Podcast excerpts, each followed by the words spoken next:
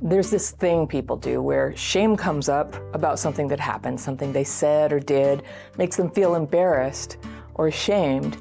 And instead of feeling that, instead of allowing themselves to, you know, think about that, they make this little switch.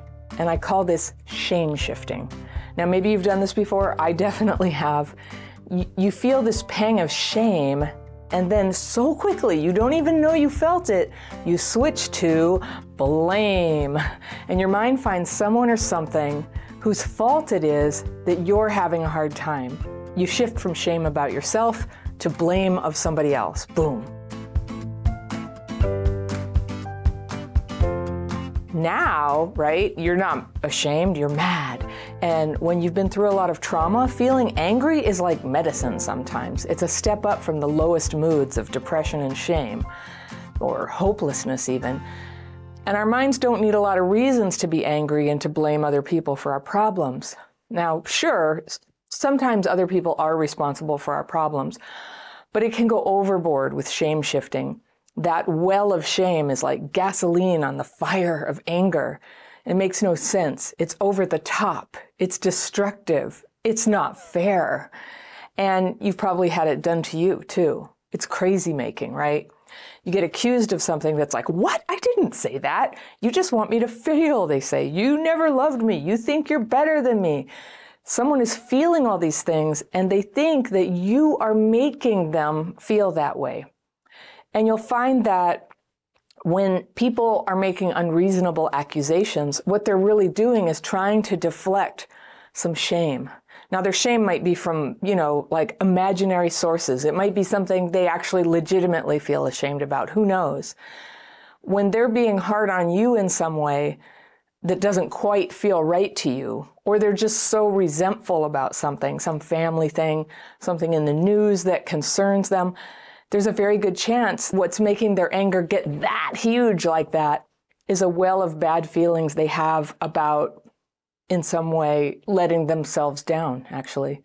So they blame you, or they blame people today. They're all like this, they're all like that. They blame anything, anybody else. Now, I've noticed generally that when people f- feel like they've let themselves down, it's a vulnerable moment, and it's very tempting to lash out at other people. Letting yourself down feels terrible. So like, you know, maybe you were late to work, so you get lost in thoughts about how the place you work is so crappy. Or you had a bad argument in front of your kids, and you get furious at your partner for scaring the kids. Or you eat a whole thing of ice cream and get mad at your roommate for buying ice cream. So one place I see shame shifting is when people try to explain why they struggle to keep friends. And they say things like, people are just so selfish these days. I see this in the comments quite a lot, really. And I can see plainly that in our comment section alone, there are thousands of caring, unselfish people.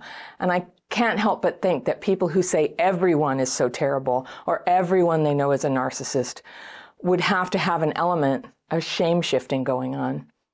It can feel easier to blame everyone for why friendships aren't working out. But if all my friendships aren't working out, I probably have something to do with it. And things can only get better if I can face myself honestly and try to get some insight about how I might be pushing people away or choosing badly or whatever it is. There's a core shame a lot of us feel, that the bad things that happened to us in the past were our fault. And And our parents may have told us that, right? You kids, you make my life miserable, and I have to drink because of you, or, you know, that kind of thing. And kids who don't get loved properly by their parents very often internalize responsibility for that. In kid logic, it makes sense. But of course, when we're talking about parents abusing or neglecting their children, the parents are to blame, clearly. Yes, they might be stressed. Yes, they might have been abused themselves or struggling with their mental health at the time, or they were drunk or high, or for whatever reason, they couldn't stand up for you or see that you needed protection. But they're still responsible. They had to know that what they were doing is wrong, but they did it anyway. Now, if this happened to you when you were small, the trauma was so far beyond your control, there's nothing you could have done to stop it, nothing you could have done to prevent all the harm it later caused in your life. to the family, to you, to your emotions, to your neurology. The harm was done, but you are not to blame for what happened. And if you haven't internalized that yet, I'm here to help you acknowledge it. You are not to blame for what happened to you. The people who hurt you, they are to blame for that. Now, until you get that in your bones, you might be coping with it by putting a lot of energy into blame. Blame people, blame politicians, blame countries, blame the weather, blame whatever. Blame keeps you from recognizing where your power lies. And it's a kind of learned helplessness. But the reason I want to go a little deeper into the subject of blame is that it has a tendency to fester, to sit there, and without any healing, it can spread and start infecting other parts of your life and your memories. So I had an older brother who died, gosh, twenty-nine years ago, and that was the same year my mother died, but it was about six months later. He was thirty-eight at that time, I was thirty-one, and his name was Jeffrey, and his body just gave out at the age of thirty-eight from years of drugs and alcohol abuse. He was into heroin, heroin and booze mostly. I don't talk about him very much because he was a difficult person. I have harsh memories of it. He caused a lot of pain for me. He was abusive, although, you know, there were good times. You probably have those people in your life too. He was funny, he was smart, he loved magic tricks, and he always gave family members magic tricks for Christmas, and that was pretty fun. But he was really, really sick, and he couldn't hold down a job. He got into fights and car wrecks. He hurt animals on purpose. He was thrown in jail a bunch of times for being drunk and disorderly.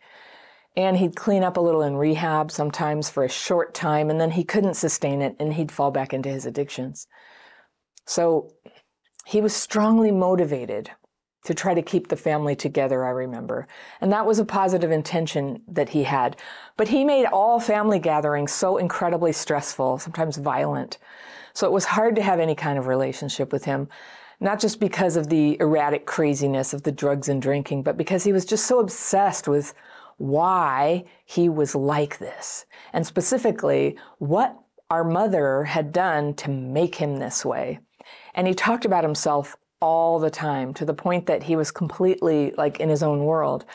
And in his mind, you know, nobody else had problems. He had problems, so many of them, with money, jobs, girlfriends, getting along with people. He nearly died in a motorcycle accident one time that left him in a coma for four months. He was hammered drunk when this happened. But he believed that all of this was our mother's fault. And he said he did all this acting out to show her how it felt to watch her, you know, be an alcoholic and act out. And I just thought, well, that's really stupid. And I told him so. What good would it do? My mother had her faults, including big faults. And because she was an alcoholic, she wasn't able to take care of us very consistently. And I have childhood P T S D, and clearly my brother did too. But my brother would say over and over again, I just need her to admit what she did, and then I'll be able to get clean and sober. He didn't just believe that she held the key to his sobriety. It's all he ever talked about. And honestly, it was a real drag when he'd start in on this. I spent a lot of my youth really angry at my mom, but even I could see he was being irrational. Everyone knows that getting sober is an inside job. It's something a person has to do themselves, no matter where the pain in their lives came from. You know, that, that that's the only place where there's control over that. There's nothing another person can say or do to make sobriety happen. Take it from me. Honestly, from my point of view, I saw them both, my mom and brother, as really difficult people. And the more I've recovered from my own problems, the more I see them as just another couple of alcoholics who were powerless to stop their drinking and drugs, and for whatever reason, you know, kind of different for each of them, they just couldn't recover, and they both died early as a result. And it's a mystery why some people can recover and others can't, or don't seem to want to recover. It seems like it. So I can't speak for my mother, but my brother talked with me a lot about the hardships of his life with me. And it's true, I was there. We were both neglected, and he was outright physically abused. But in his thirties, he was just basically hurting everyone around him. He'd steal my babysitting money when I was eleven and he was eighteen. I had to stop the car in a big intersection once because he was punching my sister because she said no to his demands that we drive him to buy heroin. We, you know, she's like, no, no. And then this violence started. And I could tell you stories and stories and stories, but they're horrible. And he had a list of a hundred excuses and these grievance stories he'd tell again and again and again. And before I started learning how to recover, I also made excuses for myself and blamed people for my problems. I mean, that takes a long time to heal from, you know, to start getting some clarity. But before I had any clarity there, you know, still the difference between him and me was I learned about alcoholism from literature and recovered alcoholics. And I learned that I couldn't change my mom and that, in fact, she couldn't change herself. And it was so freeing, you know, to just knowing that she didn't ask to be an alcoholic, just like I didn't ask to have C P T S D, but here we were. Of course, there was no name for C P T S D back then. I was just considered crazy. But I think she had terrible shame about her drinking, and that's why we never spoke openly about it. She didn't apologize. She didn't take responsibility. And it was tragic and it hurt us kids, but it wasn't personal. You know, she had a lot of trouble in her life because of her drinking. And, you know, my troubles from her drinking have ended long ago, and I was able to get on and have a life. So, yeah. But she suffered. She suffered to the end. And when I really got that, I felt a lot less blame, and this is kind of how that works. I felt less shame, less shame about myself. So everybody is damaged to one degree or another, and I'm not trying to minimize actual abuse, but I'm sure you've noticed, you know, everyone is flawed, and it's easy to think, even as we sit in our own shortcomings, that if we were in another person's shoes, we would be so much different, we'd be so much better. But there are people who probably say that about us. And it would be just speculation and just as arrogant, really, to think, oh, you know, if I were Anna, I'd know how to live her life better. Probably not true. Now, people usually know on some level that they're screwing up. I know when I am. And through the years, I've been healing from trauma. There's this little sensor in my heart that gets more and more sensitive. When I'm screwing up, something feels wrong. And healing has helped me be clearer now that when something feels wrong that way, I need to stop and get it right. But I didn't always have that. I'd blunder along and walk all over people's feelings. And the wrong feeling I had back then, I'd shame shift. I'd blame other people for making me so sad or mad or lonely or embarrassed. So I get it about alcoholics in my family. They're responsible for what they did, but in another way, they aren't to blame.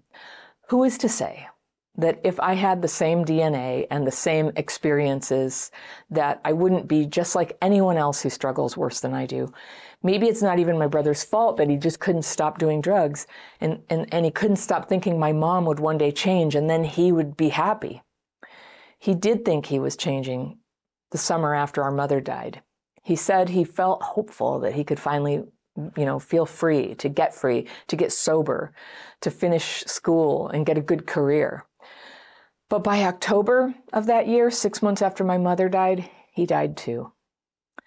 So the year the two of them died was the year that I was shown the daily practice, writing my fears and resentments on paper, asking for them to be removed, and then meditating, doing this routine twice a day.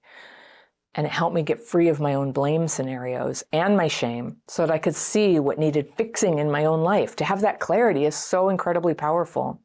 And that is what empowered me to get to work on changing my life.